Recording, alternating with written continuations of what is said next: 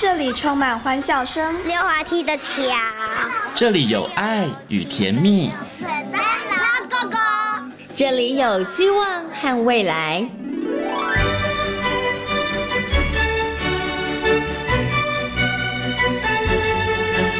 遇见幸福幼儿园，遇见幸福幼儿遇见幸福幼儿，遇见幸福幼儿园。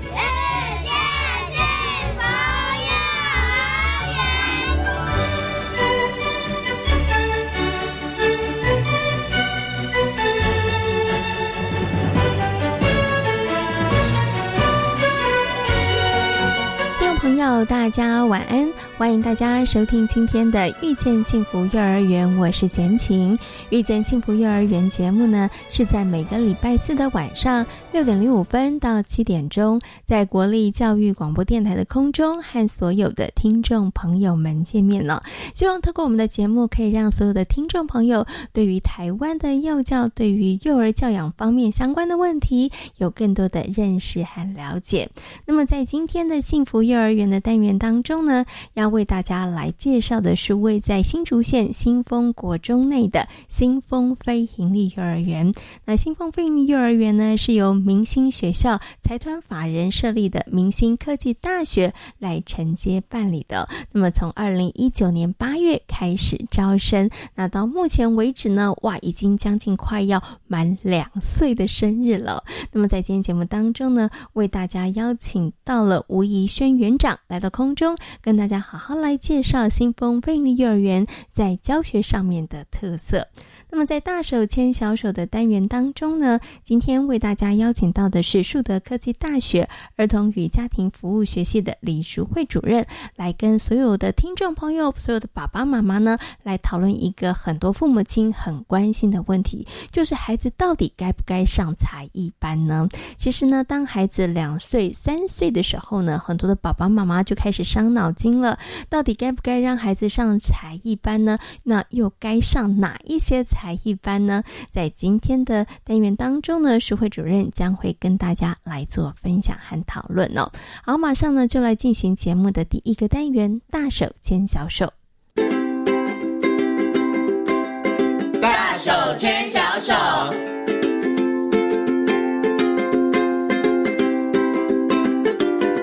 也是教育广播电台，您现在所收听到的节目呢是遇见幸福幼儿园，我是贤琴。接下来呢，在节目当中，我们要进行的单元是大手牵小手的单元。很高兴的为大家邀请到的是树德科技大学儿童与家庭服务学系的李淑慧主任呢，来到节目当中跟大家进行分享。首先呢，先跟我们的淑慧主任问声好，Hello，老师您好，哎，贤琴你好，各位听众大家好。今天我们要谈的这个主题呢，爸爸妈妈耳朵张大一点，因为很多的爸爸妈妈，我觉得啊，真的有一些父母亲，我观察。他等到孩子出生之后，可能还好，因为孩子一出生，忙的是照顾孩子的生理的部分，怎么样把小孩的，哎，可能每天喂奶的时间呐，睡眠的时间呐，哎，可能小孩子这个便便的时间，其实爸爸妈妈都很关心。但是到了一岁多之后，两岁的时候，爸妈开始关心另外一个问题，哎，隔壁邻居好像有去上那个什么。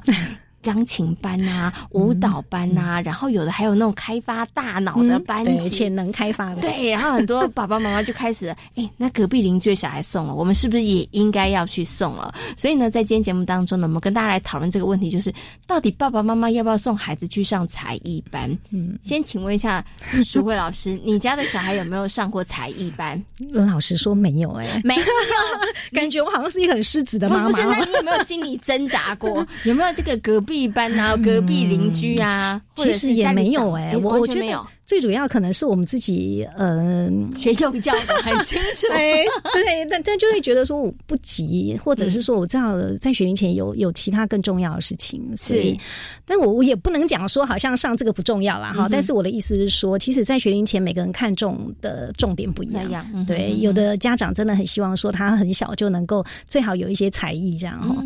那我呃前一阵子我同学他在新加坡工作，他就跟我讲说，新加坡的呃家长带九。个月就在想说要不要把孩子送去学双语，我就说真的还假的？我说你说真的吗？他说真的。你看，所以不止台湾的爸妈 很焦虑嘛，对不对？其他国家的爸妈也很焦虑啦，对啊，对对。所以，我们今天好好来谈这个问题哈，到底该不该上让孩子去上才艺班？那我知道有一些爸爸妈妈他们会觉得说，哎，为什么要让孩子去上才艺班？他们的论点是说，哎。不要输在起跑点，要不然就是说，哎，孩子他总是要多尝试嘛。老师，你没有跟我们讲啊，要让孩子多尝试、多学习，对不对？所以基于这一点，让我让孩子多去接触不同的才艺，这样子可以刺激孩子的学习，让他多方的接触啊。嗯，那是不是真的也只有靠送孩子去才艺班才能达到这个目标目的呢？我是觉得，就是学龄前。嗯，是孩子很珍贵的时光哈。当然，这个很珍贵的时光，我们会看到每个孩子他其实有他的很多的这个能力，或者是他的兴趣，或者是我们也会观察到每个孩子他在这个学龄前他的发展的阶段，他喜欢做的事情可能都不太一样。当然，我觉得家长会有一种想法，会觉得说，哎，如果说呢，呃，反正学龄前时间比较多嘛，哈，就是到小学去，功课好多哈，那我们先把他送去上才艺班。嗯，如果是这样的一个想法，我我觉得可以先缓缓了，哈。那如果说是呃，家长有观察到孩子有一些的兴趣，那这个兴趣是持续的，而且你可能看到他有某些的天赋异禀。好，你你觉得说，哎，可也许可以再观察一下。如果真的他他有有想要呃，就是有这样的一个机会可以培养，那也许是另外一条路。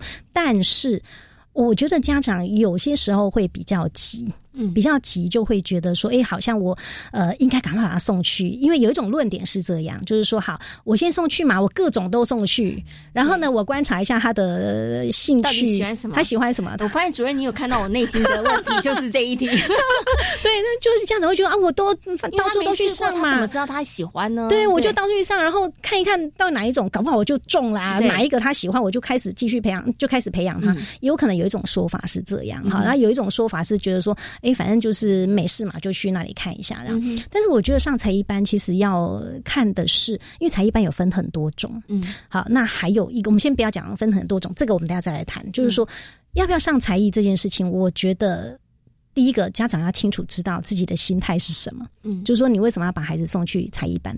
好，那家长的心态跟出发点是什么？再第二个，我就要考量到孩子的兴趣。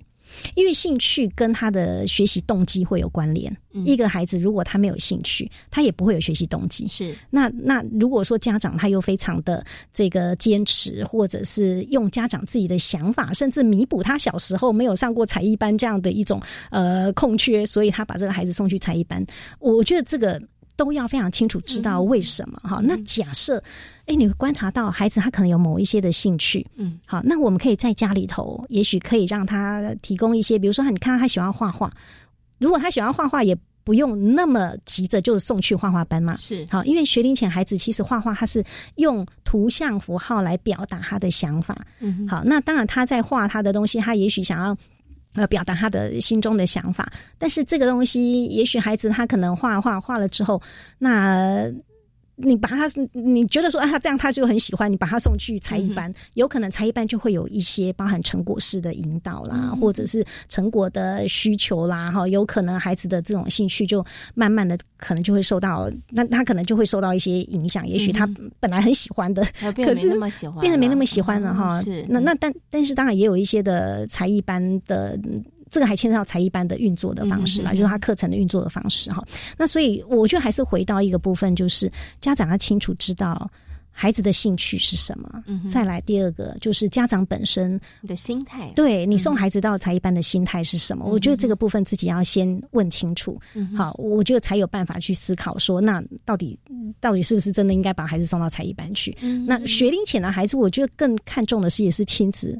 互动的时光，我觉得那个部分其实是还蛮重要的。对，要不然如果说刚刚老师讲哦，如果我知道好多学龄前的，就是可能爸爸妈妈想法都是说，哎，那反正现在时间比较多嘛，我们就可以多方去尝试哦。但是刚刚其实主任有提到了，学龄前其实那个，因为他时间也比较多，所以其实可以培养好的亲子的关系的时间，相对来讲他也会比较多机会。但是如果爸爸妈妈可以想一下，如果你把这个跟孩子培养关系的时间，然后都放在孩子去接。接送他上才艺班，那这个是不是值得？是不是你要的？我觉得这个大家就可以好好去思考一下。因为我真的看到有些孩子，他真的也是辛苦啊，爸爸妈妈也辛苦，就是接着他从 A 班然后到 B 班，唯 一亲子可以对话时间就是在那一段接送的过程。他通常接送过程也不会闲着，是为什么呢？赶快吃饭，等一下要上课，或是你知道，其实就没有办法有一个真的比较好的亲子互动的时间。而且对孩子来讲，压力也很大哎。其实你看，你每一天下课，你立刻就要接送非常多的才艺班，那个其实是一个生活上非常压缩跟很紧绷的一个状态。嗯，对，还是对。老师刚刚讲这个呢，我又想到，我也曾经有访问过老师们，他们也有讲过，为什么孩子到后来他其实没有学习动机。就是如果说他小的时候，爸爸妈妈真的安排太多的才艺，反正呢，我每一天只要听你。叫我去哪里就好了。其实孩子他就比较没有办法去思考或者是去感受。那反正你都安排好啦，你出现的时候就是要把我送到 B 班或者送到 C 班的时候，这个其实是不是会影响到孩子？他其实对于自己到底我喜欢什么，我对这个有什么感觉，他其实比较难真的有去感受，因为我每天就忙着。赶场就好了。嗯，其实我我觉得这个就牵涉到刚刚我们在讲的，就是说学龄前的孩子，其实他的兴趣非常的广泛。好，那呃，孩子他其实每一个他都很有探索的动机，他也都很想去试试看。可是这个很想探索跟试试看，能不能成为一个呃我们去上才艺班的一个理由？我觉得这个其实是要是要去思考。那当然回到刚刚讲说，哎，如果说我们嗯。呃，家长很早就把孩子很多的时间都都安排的非常的紧凑哈，然后安排的非常的呃，等于是他下课的时间其实都是在这些赶场哈，那其实会非常辛苦。所以其实回过头来，我觉得如果说家长有观察到孩子对于某一些。呃，事情他确实特别有兴趣，而且他也确实在这个部分能够展现比较嗯这个持续性的这样的一个参与的一个动机。那也许是可以跟孩子讨论的，哈，就说哎，你有没有想要呃，我看你很喜欢画画，那你有没有想要再去多，就是能有更多的机会让老师可以教你？也许这是一一种可以跟孩子共同讨论的啦，哈。那但是这样的一个呃讨论或者当决定要。带孩子去的时候，我觉得这个部分也要让孩子知道，说其实这个才艺班不是你想去，然后去了之后，哎，不想我就离开了。就是有一些东西，我觉得是要让孩子知道。要先讲清楚。对，如果你真的你你确实是有兴趣嘛，好，那如果要去的话，可能会有一段时间哦，比如说至少会有几次哦，好，那整个让他有一个心理准备，哈，大概知道说，哎，可能。安排会是这个样子。好，那当孩子有一个心理准备的时候，他可能对于这个课程，也许他就会知道，哎，他到什么时间，他他是要上这样的课程。好，那但是原上。都不要太多了。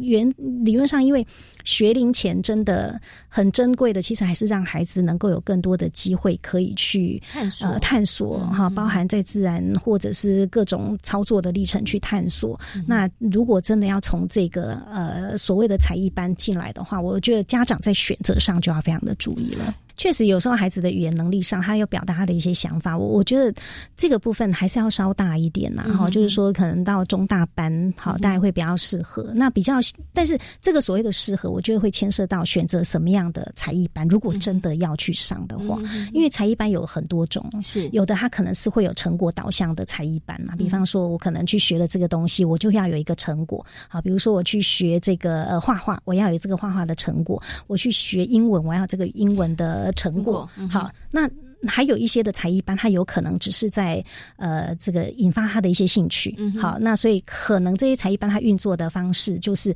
哎，他一样，他其实也是让孩子来参与、来接触。好，来来有这样的经验，但他没有那么强调那个成果。是好，那那所以这里头就会出现，就会就会有一个部分是，到底这个才艺班老师的上课的方式，嗯，如果他上了这个课程，会牵涉到很多课后练习的，嗯，我觉得这对孩子来讲，其实就会有另外一种压力了。哈，比方说，我我我上钢琴好了，嗯，我去上了钢琴课，我回来要不要练习？当然要练，要啊，对不对？好，那那那练习，如果一直不断的练习。重复的练习，反复的做这些事情，那会不会跟孩子原来当初他喜欢弹琴这件事情，可能又有一点的差别？是，那那孩子能不能接受？我去学了这个东西之后回来，我要继续不断的有这种课后练习的要求，那有的孩子可能这里头就没办法。嗯，但是当然这里头也可能可以去讲说，哎，那也许还在这个过程，他就要为自己负责任。这当然是一一个一个方方向了哈。但是其实。呃，也要让孩子清楚知道，当你学的哪一种东西，你可能后面你要你要去付出承担的哈。这这个其实我觉得确实都是要跟孩子讨论的。嗯，好，那那当然有一些的才艺课程，我觉得有一些我们不要讲才艺课，我们讲说他可能是让孩子有多元探索的机会的这些活动。那有的老师他在包含环境活动内容的安排上，他就会比较丰富一点，他就比较能够呃多元的去做一些思考，是因为他不是用这种学科导向的方式。所以，我我觉得这个会变成家长如何去选择适合的所谓的才艺的课程。嗯，哎，这个部分我我觉得其实还蛮重要的。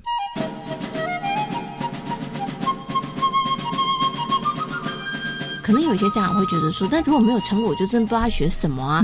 可是呢，可能对于孩子来讲，有成果好像会压力比较大。可是也有另外一种说法，就是说，因为有那个成果，所以孩子会学起来。可能会比较认真一点啊，所以这个时候爸爸妈妈到底应该怎么样去做一个选择嘞？当然，我觉得如果家长要把孩子送到才艺班，尤其这种成果式的、有成果内容的东西，家长一定会有期待的嘛。他会希望说：“哎，我多久可以看到孩子会什么？好，那他能够达到什么样的一个阶段？”那对于一个呃这个才艺班的这个开设来讲，他们自己也会有预设的某一些的目标。那当然，我觉得如果是在合理的状况之下，或者是符合孩子的发展。的状况之下，我我觉得这个其实可以讨论的，但是怕的就是有些时候我们其实为了那个成果而过度的去训练，或者是呃过度的把期待过度提高，造成孩子在这个过程当中，可能他原来的那个兴趣呃兴致或者他的学习的兴趣，其实他就会受到影响，但是。我刚刚讲说，适度的、适度的要考量到孩子的发展，当然你可以给适合孩子的这些的内容。那我觉得那个、那个呃，应该给的方式，老师教学的方式，我们不要讲训练的过程，就是老师给的方式也是非常重要的。好，那那。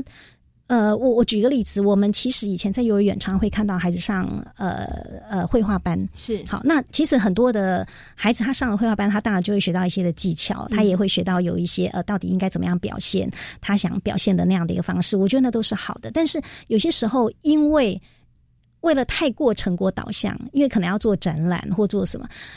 呃，不免也会有看到有一些被大人加工的方式啦。也就是说，可能孩子他原来呃画的是这个样子，可是呃可能经过加工之后，可能跟原来已经不一样。我们以前幼儿园就曾经发生过，孩子画了这个这个他想画的，比如说他他原来画的是那个海底世界，就后来呢画完之后，老师把他勾勒的几笔之后变成外太空了，那个完全跟 对完全跟那个原来孩子画的是不太一样的想法。那这个其实你就会感受到，那个才艺老师他其实是有。一些他的呃压力，那个压力就是他孩子画出来的东西要能够展现他教的成果，是，所以我觉得这里头是一环扣一环的。也就是说，原来孩子的兴趣是什么？如果真的还把孩子送到才艺班去之后，这个才艺班课程进行的方式是什么？老师教学的方法是什么？那能不能让孩子的这个兴趣可以持续的维持？好，或者是说真的透过老师比较呃这个这个有有。应该不能讲有系统，就是说比较教导哈，或者是引导，或者是在呃开发他更多这方面的潜能之后，孩子的表现是更好的。我觉得这这其实好的，但是怕的是他揠苗助揠苗助长，嗯对，或者是其实已经为了成果而扭曲了孩子在这个学习过程当中的一些他们真实表现出来的能力。我我觉得这个就有点可惜了。所以，我我觉得家长心态要调整，就是说如果。我们不是那么以成果为导向来思考进才艺班这件事情。如果你把它当成我是让孩子能够有机会就他的兴趣可以多元的培养，或者是比较深度的发展，那你找一个。真的师资呃教学的方式比较能够去顾虑到孩子的兴趣，同时他的教学方式是真的是引导孩子，而不是只是成果导向的方式。我想这个孩子在过程当中，他应该也可以体会到那个那个他原来乐趣，对对，他原来的那个乐趣。这个我觉得其实爸爸妈妈一定看得出来，就是哎，本来他喜欢画画，本来他喜欢唱歌，本来他喜欢音乐，他去上了之后，他是不是还这么喜欢？对，其实我觉得父母亲如果用心观察的话，其实你是可以观察出来孩子在这个部分上面，他到底有没有乐在其中？是不是对于这个学龄前的孩子来讲，他们可能去上这些所谓的才艺班，不管是音乐的、绘画的，或者是体能的，对他们来讲，去尝试或者是不要抹杀他们的兴趣。去远比让他们有一个杰出的表现，是不是要来的更加的重要？是是是，没错。对，就让他们在这个部分上持续的保持有兴趣，然后呢，可以让他们有这个动机的部分上面，然后在这个部分上学习。对，但是谈到这边呢，我们要讲一下，那有一些爸妈就说。可是我一直不想让他去上哎，但是我心里头有一点担心。那不上才艺班是不是就真的会输人家？或不上才艺班，我的孩子好像这个能力上面表现出来，会不会就真的比较弱一点呢？我觉得这个问题非常好，因为我觉得很多的家长其实在这个过程当中都会很担忧，就是要上不要上这件事。他他每天都在拔河啊。对对对对，那因为尤其是别人旁人有很多的意见，或者是一直跟你说：“哎，你怎么没去上啊？你现在怎么样啊？”对对对对对，不会画，现在会画。对对对对对。然后就很多这种鼓鼓励，就是你要怎么样怎么样。但是我我我还是真的觉得，就是说家长其实不用太担心，是因为在学龄前，其实包含呃一个呃优质的幼儿园，他所提供的经验，他让孩子在一个丰富的环境，还有老师的互动的方式，一个优质的课程，其实都可以开发孩子很多的经验。那那。呃，如果说孩子能够在这样的一个环境，他其实也也能够去找出自己的兴趣。我倒觉得学龄前其实不用那么的着急，要为他找一个才艺班。有些时候孩子比较大一点了，他有一些他的想法，他自己更清楚知道他喜欢什么。好，那也许呃再来接触更多比较深度的这样的一个所谓的才艺的学习，也许对孩子来讲是会是比较好的。所以。对家长来说，我我还是真的觉得说，呃，家长自己的心态还是很重要了哈。那那家长的心态其实也会影响到才艺班到底怎么样来运作。因为就像我们刚刚讲的，如果家长很在意的是成果，那当然才艺班这边他就会要展现这个给给家长看呐。所以我觉得这个其实还是亲师互动上，就是家长的期待是不是能够呼应当初呃你送孩子到才艺班来的这样的一个想法。那如果我们把才艺班不要想把它想成只是单一的。才艺好了，我们把它想成是开发孩子的潜能的一种方式的话，是。如果从这个角度来来想，我觉得家长的期待就会松一点。家长期待松一点的时候，我觉得对所谓的要去培养孩子的这种多元的潜能的这样的一个做法上面，他其实就可以更更有弹性。一点，对对，更正常一点，才不会只是到末端最后变成是为了展现成果回来引导这个整个才艺课到底要不要上，然后他是不是对孩子。来讲是在学龄前很重要的这件事情，我我倒是觉得真的还是回到家长怎么样看待孩子这六这学龄前六岁以前的这个时光，我这我真的觉得这时光是非常珍贵的，是，因为真的，一晃眼其实孩子就大了，对，然后很多时候你想要再哎再来一次，其实已经不太可能了，对不对？所以刚刚其实啊主任有提到，如果爸爸妈妈你觉得哎不想。你真的也不是那么想送孩子去才艺班，然后只是每一天你还是会焦虑哈。告诉大家不用焦虑，但是刚刚呢，其实主任也特别提到了，一定要帮孩子慎选一个优质的幼儿园。一个优质的幼儿园，它在一个正常好的教学的情况之下，它其实就会带孩子做很多不同面向的探索。不管是在音乐，不管是在绘画美感的部分上面，或者是在语言的或是语文的部分上面，倒不是说这个幼儿园会教孩子可能呃认字什么，而是他会。用各种不同的方式，在他的课程当中带着孩子去探索。对，其实你就不用担心说，哎，孩子会不会他的那个刺激不够多了？只要你选择的是一个好的幼儿园，那幼儿园当中是好的课程，这些爸爸妈妈都不用担心。但是如果爸爸妈妈心有余力，你也真的还是想说，哎，孩子在这个部分上好像有一些还不错的这个表现，想为孩子选择这个才艺班。刚刚主任提到也是可以的，只是说。爸爸妈妈，你的心态是什么？这件事非常非常的重要。然后你一定要帮孩子慎选一个好的才艺班，不要让孩子本来拥有的天赋能力或者他的兴趣，因为我们选择了一个不是那么适合的才艺班磨煞了。我觉得这件事情就非常非常的可惜。对对对，那如果真的要送孩子去才艺班，真的也要让他知道，呃，有一个我觉得正确正确的态度，孩子的心理准备也很重要，让他知道，哎，这个不是去玩一次的，是他可能需要，比如说一起。呃，大家通常大家六到八堂好了哈，那那可能会有几次，那上完之后我们可能再评估一下，是不是要再往下还是怎么？我觉得也建立孩子的某些责任感然后不要觉得说，哎，好像呃随便都可以这样哈。那那当然要有这样的部分，显然的孩子要稍微大一点，对他一定不是在那个幼幼班很小的孩子就立刻送去这些才艺班。那如果把他送去才艺班，只是当成是课后托育，我觉得那也呃也也 也这爸爸妈妈这样啊，爸爸妈妈就可以想一下，因为我们再讲一下，老师说这个学龄前的。亲子时光其实真的非常非常的难得。如果可以的话啦，其实我觉得，诶，如果要托，真的不要把孩子送到才育班去托育，那不如把那个时间真的我们亲子共同来做一些事情，然后创造我们共同的回忆。可能你回想起来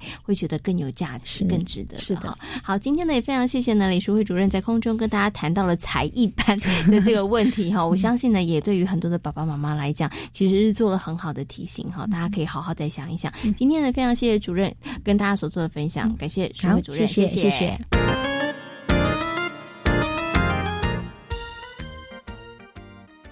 我是吕军医师。接种 COVID-19 疫苗是预防感染、避免重症最有效的方法。接种后，请在现场观察十五分钟。如果曾因接种疫苗发生急性过敏反应，则要在现场观察三十分钟。接种后如有持续发烧超过四十八小时、严重过敏反应，或接种后二十八天内出现持续性头痛、呼吸困难、下肢肿痛或皮肤有出血点等，请立即就医，并告知曾接种 COVID-19 疫苗。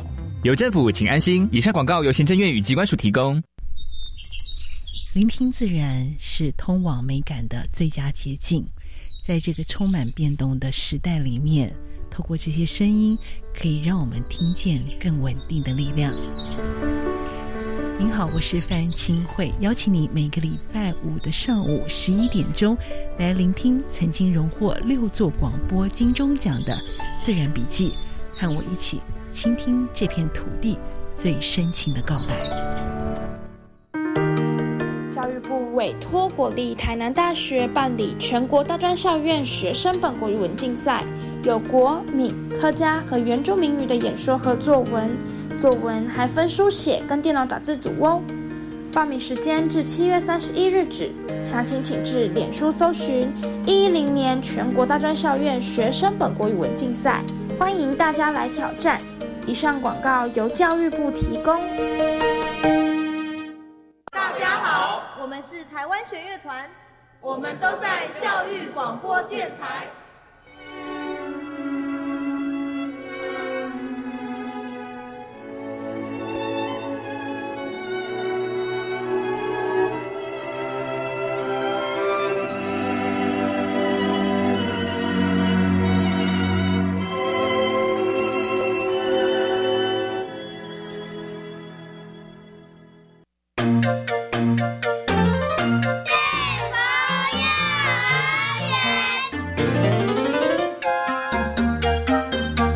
是教育广播电台，您现在所收听到的节目呢是遇见幸福幼儿园，我是贤琴。在今天的幸福幼儿园的单元当中呢，要为大家呢好好来介绍呢新丰非营利幼儿园。很高兴的呢为大家邀请到的是新丰非营利幼儿园的吴怡轩园长来到节目当中，跟所有听众朋友来进行分享。首先呢，先跟我们的园长问声好，Hello，怡轩园长你好。嗨，贤琴您好，各位观众朋友大家好，我是怡轩。是听我们园长的声音就发现，哎，很年轻哦。的确，我们的 那怡轩园长非常非常年轻，而且呢，很特别的是，这个新丰飞鹰幼儿园呢，其实从创园到现在两年的时间，那我们的吴园长就是从创园的时候一直，然后到现在，那新丰飞鹰幼儿园也是他个人第一个担任园长的园所。请问一下，怡轩园长，你那时候压力承接下来，你有没有睡不着啊？然后每一天都非常的担心，觉得压力超爆表的呢？哎，倒是没有睡不着，但是我会特别的早起床，因为其实要创园的事物是非常多的，就是从一开始就像成立一个家一样，对，那从无到有，教室是空空的。那要去办水电啊这些的，然后还要招生规划这些的，对，那是非常多的事情。那我之所以我觉得在当时的时候，我回想起来，自己感觉没有那么多的困难挡在前面。我觉得最主要的原因是因为我的背后有一个很强大支持我的力量。嗯哼，那因为呃非营利幼儿园它的背后是会有一个母机构在支撑它的。那我们的母机构是明星科技大学的幼儿保育系及师资培育中心。嗯哼，那其中承办的负责计划的负责人也是呃我。二十年前的老师是是，对，所以嗯，我跟老师之间的关系是是 OK 没有问题的。对，那老师也就是对一直以来就是很支持我做每一件事情。那有问题，我就是可以很直接的。呃呃，寻求到最专业的，到底要怎么样解决现在面对的问题？嗯，OK。所以其实啊，刚刚从这怡轩园长跟大家分享里头，就发现，诶，其实真的每一个园所新成立的园所，刚开始创园的时候，哇，真的是万事起头难，因为有很多很多的事情啊。不过，我想是不是可以请园长跟大家谈一下好了？那当时为什么会想要在新丰国中这个地方，然后成立这个新丰飞利幼儿园呢？对，那当初呃新竹县在开始有这个标案的时候，那明星科技大学师资培育中心的主任对也在衡量这些事情，就是要不要去把这一个学校承接下来。是，那当初我们在两年前的创园之时，刚好是明星科技大学它创系二十周年。嗯嗯嗯，对，所以当时明星科技大学的教授们就接受了新竹县政府教育处的委托，那就。在对对对，在我们新丰国中这边，就是开办了新丰非盈利幼儿园。那主要也是希望呃回馈社区啦，对，因为都同在新丰乡里面，对，那也协助新丰地区的家庭孩子们去呃。提供家长安心就业，那也希望孩子可以在这边健康成长。那推广这优质平价的教保服务，对，那我觉得也相对的提供了我们明星科技大学，因为年年都会有。呃，师呃会有幼教的老师在那边做培训，对，那我们也可以就近的、临近的提供呃学校，就是实习老师会进来我们的学校做实地实习，是对，我觉得是很好的，就是共好。对，没错，协力共好。嗯，对，像刚刚这园长讲，哎，我发现他其实是真的是多方得利呀，哈，因为包含了我们在这一个呃村落里面的，可能我们的家长们，他们可以直接的社会，孩子们有一个优质的一个成长的环境。那对于呢这些呃明星科大的这个幼儿保育系的同学们来讲，哎，他们其实就有一个可以就近，然后呢在教育的现场，然后可以实习的机会哦。那我想请问一下，这个园长是不是在我们的园所里头，在新丰飞鹰幼儿园里头？所以我们其实就有很密切的跟这个明星科大的呃幼儿保育系的可能老师啊，或是同学们密切的合作的这样子的一个呃管道或者是机会呢？是我们是一直都很密切，就包含我们刚开园创园的时候，创园的第一天。嗯哼，就是明星科技大学那边的学生，师资培育中心的学生就有到我们幼儿园来协助。嗯哼，对，因为其实创园的第一天，呃，我们是两个班级六十位的孩子，那六十位的孩子全部都是新生，那孩子一进来就会有一些很正常的分离焦虑。对对对，是。那我们明星就是提供了很大的资源，就是提供我们人力的资源来。呃，等于是说，我们很实质的降低了师生比，让每一个孩子他是可以很慢慢的、缓和的接纳一个新的环境。嗯哼哼哼。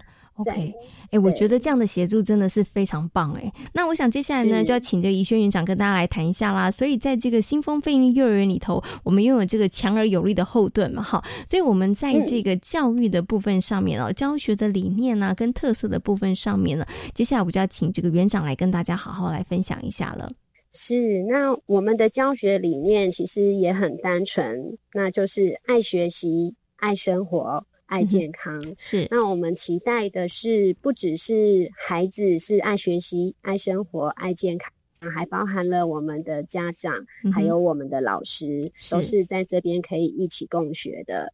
对，那我我们幼儿园是采用就是近期内就是大家比较推广的模式，是用学习区的方式。我们相信游戏就是孩子的生活，那在这个游戏里面，可以让孩子自己去主动的探索。去跟人家沟通，那可以自我调节和去解决问题，去培养他这些的能力。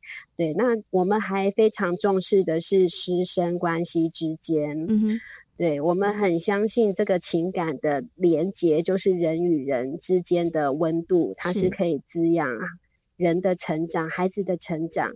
那孩子他其实是很需要被聆听。很需要被理解，那也很需要被支持的。那我们也相信学习其实是需要时间的，对，就是每一个孩子他有他个别发展的时间，嗯，对，那有时候也是需要一些小小坚持的，嗯，所以其实我我们要提供的是孩子很丰富的生活经验跟游戏的经验，那让他们能够有正向。自我形象的满满能量，嗯，去面对未来是对。所以刚刚园长有提到了，哎，我们有一些这个想法，有一些核心的目标，就是爱学习、爱生活、爱健康。那刚刚的园长说，这不只是针对小朋友哦，针对我们的老师们也是如此，针对我们的家长其实也是如此哈。那想请问一下园长啊，针对我们的老师跟家长，你们怎么做？小朋友我们比较知道，我们可以透过课程，我们可以透过一些引导的方式，可以让孩子爱学习、爱。生活爱健康，但是老师跟家长，你们有一些什么样特别的一些方式吗？或者是你们诶创造什么样子的一个机会，让其实家长他们既可以了解诶我们学校的这个教学的目标跟方向，那他们也可以从参与这些活动的过程当中，诶，其实他们也可以体悟到这一点，进而在他们的生活当中也来落实呢。当初在创园之时，那我有告诉老师们，因为六岁的孩子。呃，六岁以前的孩子是属于模仿的阶段，那他们会学习身边的大人做的每一件事情，他并不是我们老师一直要搪塞什么知识给他们，要教导他们，不是的，他们二十四小时无时无刻都在学习。那我们如果期待孩子在这边可以是爱学习、爱生活、爱健康，那我们就必须得要从我们自身开始，去懂得去爱学习，然后。我们喜欢我们的生活，然后我们也会照顾自己，然后认识自己的身体健康。那我想这个就会从，就是我们一开始的时候跟老师们，嗯，可能透过会议的时候，或透过。研习的时光，对，那我们一起来共同营造一个呃很开心、很友善的一个职场的环境。我想老师感受得到以后，他就可以把他这吸收到的再带到他的班级里面。在家长的部分，其实，在一开其实是真的，嗯，我们在一开始的时候是有遇到一些挫折的，对，那因为。其实像以往的私立，我们大部分的老师先前的经验都是在私立幼儿园。那我想私立幼儿园跟非立幼儿园有一个不太一样的地方是，嗯，很多大部分私立幼儿园在家长入学的时候，他是挑选家长的。嗯哼，对，就是他可能会透过一些面谈来，就是筛选家长，甚至是拒绝需要协助。的特征是对，那非营利幼儿园它是零拒绝，嗯哼，对，也就是说家长他不管认不认同你这个幼儿园的理念想法，他只要他想要把孩子送过来，他就是可以一起来公平公正的报名抽签登记。对，那在一开始的时候，因为呃，会因为一开始我们并没有，我们是明星创园的第一间。对，那有些的家长，他可能因为我们毕竟还处在呃新丰乡，算是有一点小小的乡下。对，那有一些家长如果还停留在比较传统的一些教学的想法，可能会希望孩子就是。来上幼儿园就一定要开始学写字啊，就是要嗯对，为小学上小学做很多很多，在小学一年级、二年级的事情都要先学会，但那些事情就是一些认知上面的，嗯哼，对。一开始的时候，我们花了很一些时间在跟家长，就是不断的呃宣导这样的事情。就是这个年纪的孩子，其实他呃比较重要的地方是在人格的养成。嗯哼，对，那我们会比较重视这些的部分。对，所以我们一开始大概就是透过个别的面谈啦，或者是说是开办理家长座谈会、幼小衔接的会议。对，那。在我们第二年的时候，因为其实家长都稳定了，对，就他们比较能够了解跟理解我们幼儿园想要带给孩子的教育的方向。对，那像我们现在正准备新学期的课程，我们有一个老师很有趣，他就提了一个意见，他说，因为我们这两年来是让孩子用共读绘本的方式，就是我们每一个。礼拜会让孩子带一本绘绘本回家亲子共读。是，那我们新学期有一个新的想法，就是要让家长把书带回家阅读，是让家长阅读的。哦，是。所以我们对我们想要，我们预备想要，但是是自由参加。嗯我们就是预备想要准备大约三十本的给。父母的书，对，那我们透过自由的方式，然后就是让家长能够看一些书啊，对他有一些帮助理解。然后我们透过一些，呃，就里面会放了一个小本子，对，那可以互相分享一下心得，然后透过交流，我们彼此能够共同成长。那这个活动，我们老师也会一起参加。好，那刚刚呢，其实这个园长呢有就这个部分上我们的一些教学的理念啊跟特色跟大家做一些分享跟说明哈。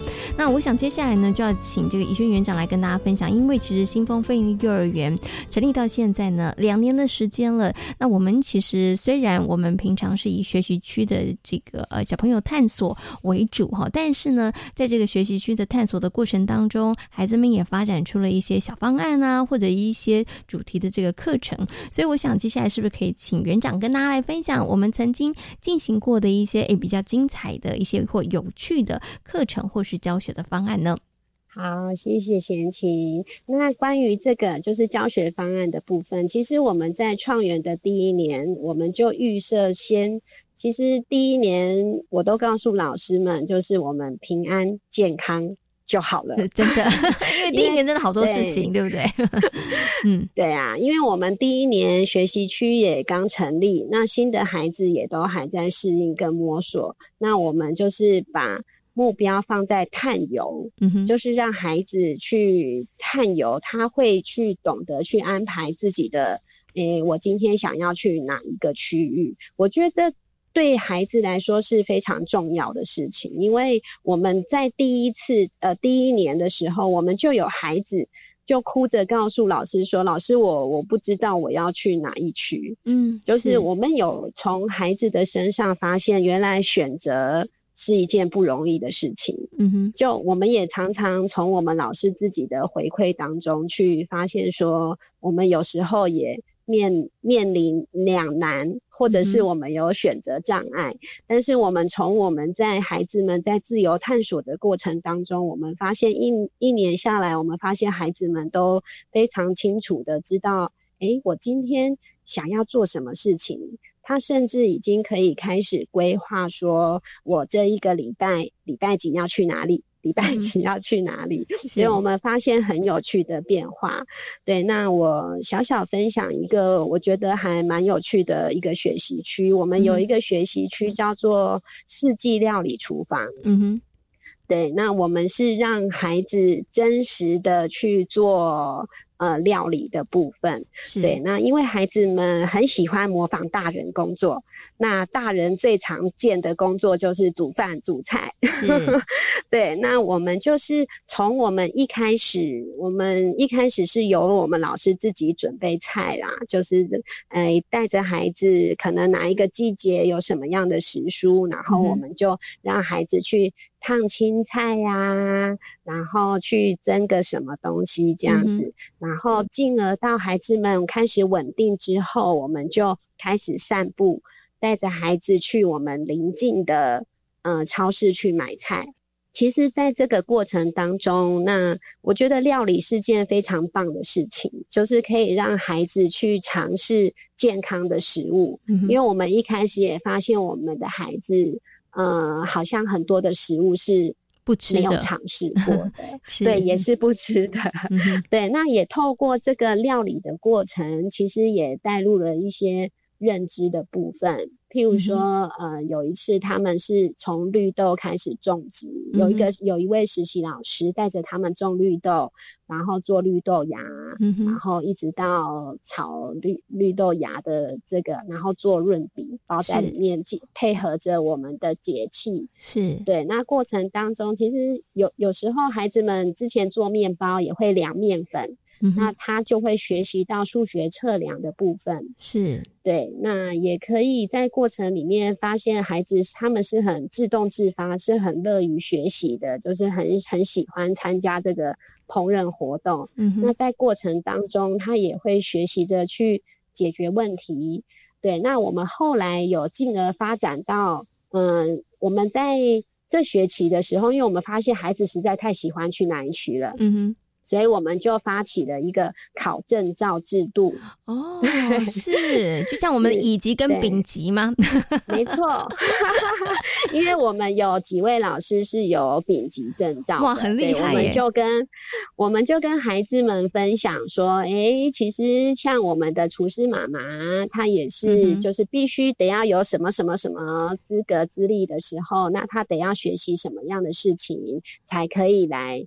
做食物给孩子们吃，是，所以我们就从丙级证照的这件事情又开始延伸下去，那就变成了其实有让孩子有更深度的去了解，说，哎，其实。不是只有切切菜、烫切菜、煮煮菜。我身为一位厨师，我还得要具备知道什么样的能力。嗯哼，对，洗手的步骤啊，我们就把它缩减成幼儿版的 丙级证照。对，然后我们也分成术科跟笔试的部分，我们还让孩子做笔试。对，因为我们去考丙级证照还要笔试嘛。但是我有问题，请问园长，是小朋友不会写字，我们怎么做笔试啊？对，我们从报名表开始，我们诶，应该不是让孩子们写字，而是让他们去自由的画图啊。我们从报名表收报名表开始，就是让孩子自己写名字，但是我们告诉家长说。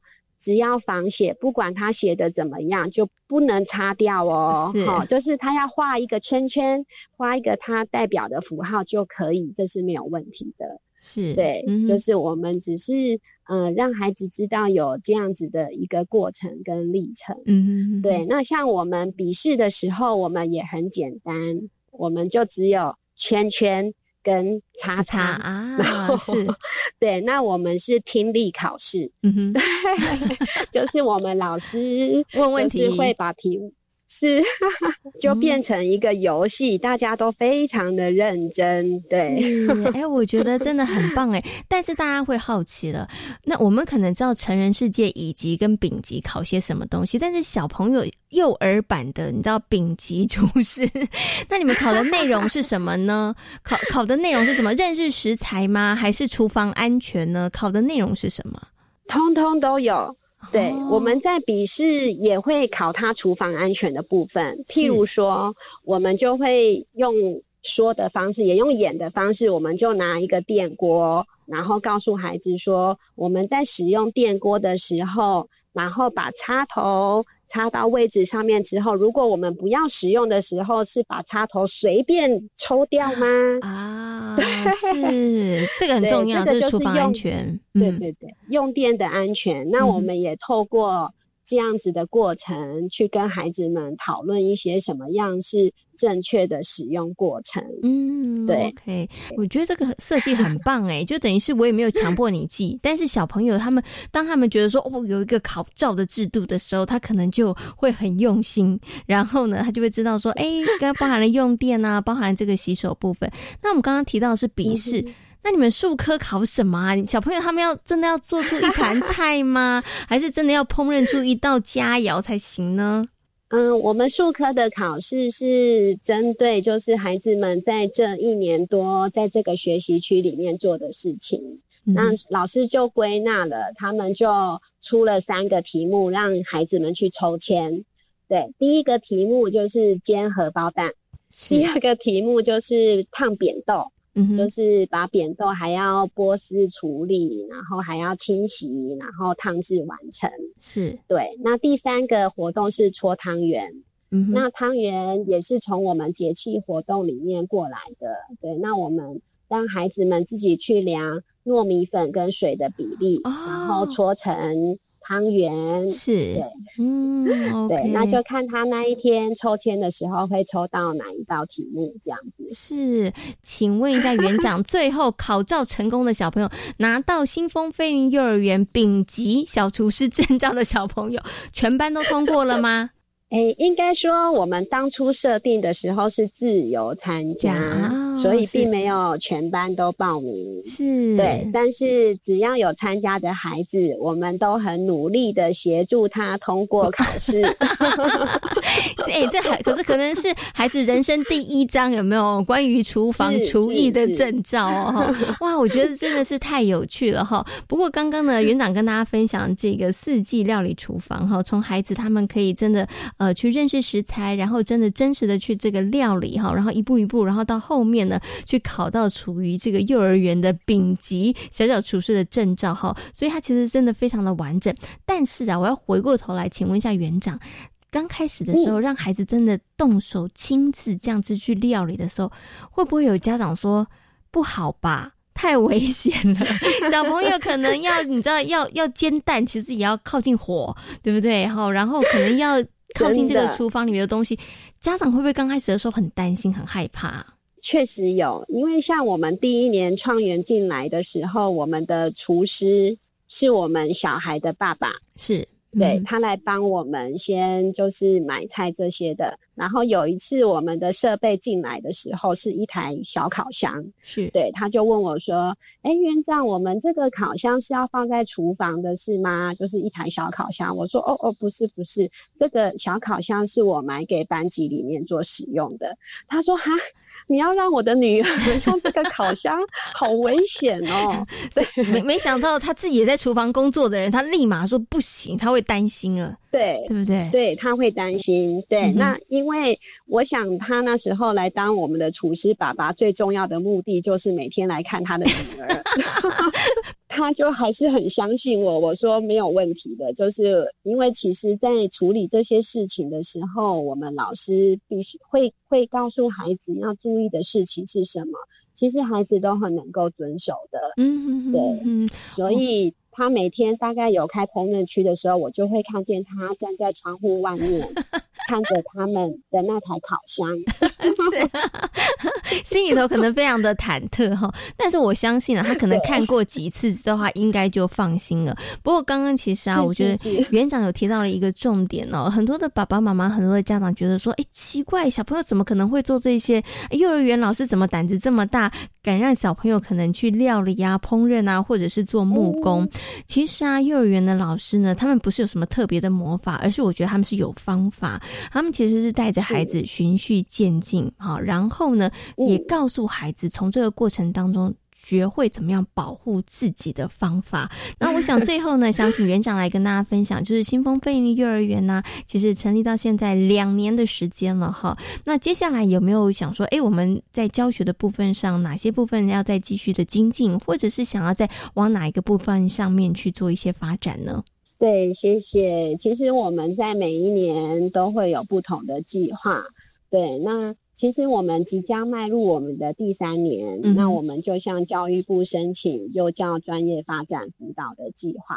对，那我们即将有就是呃教授会入班进来，那我们希望深化每一个学习区里面的发展，因为其实在这两年来，我们大家我们老师们其实过去的经验。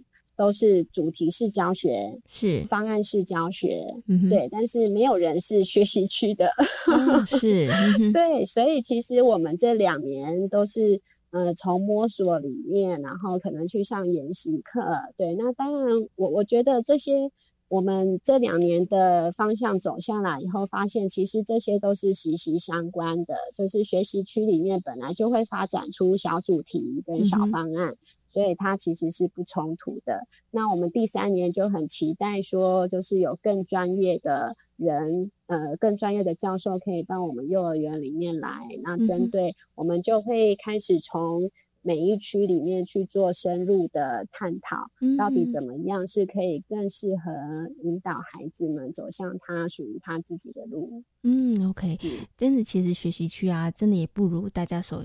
看到的、想象的这么的简单哈，好像就是小朋友时间到了，然后小朋友就去里面探索。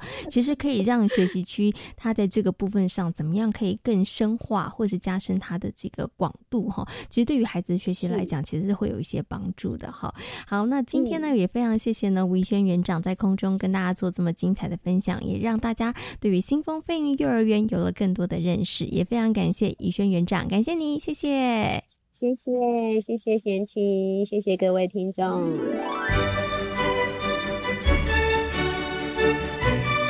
在今天遇见幸福幼儿园的节目呢，为大家介绍的是位在新竹县的新丰费力幼儿园，同时呢，也为大家邀请到了李淑慧主任，跟大家讨论到了孩子到底该不该上才。一般的问题哦，也希望所有的听众朋友呢喜欢今天的节目内容，感谢大家今天的收听，祝福大家有一个平安愉快的夜晚，我们下回同一时间空中再会喽，拜拜。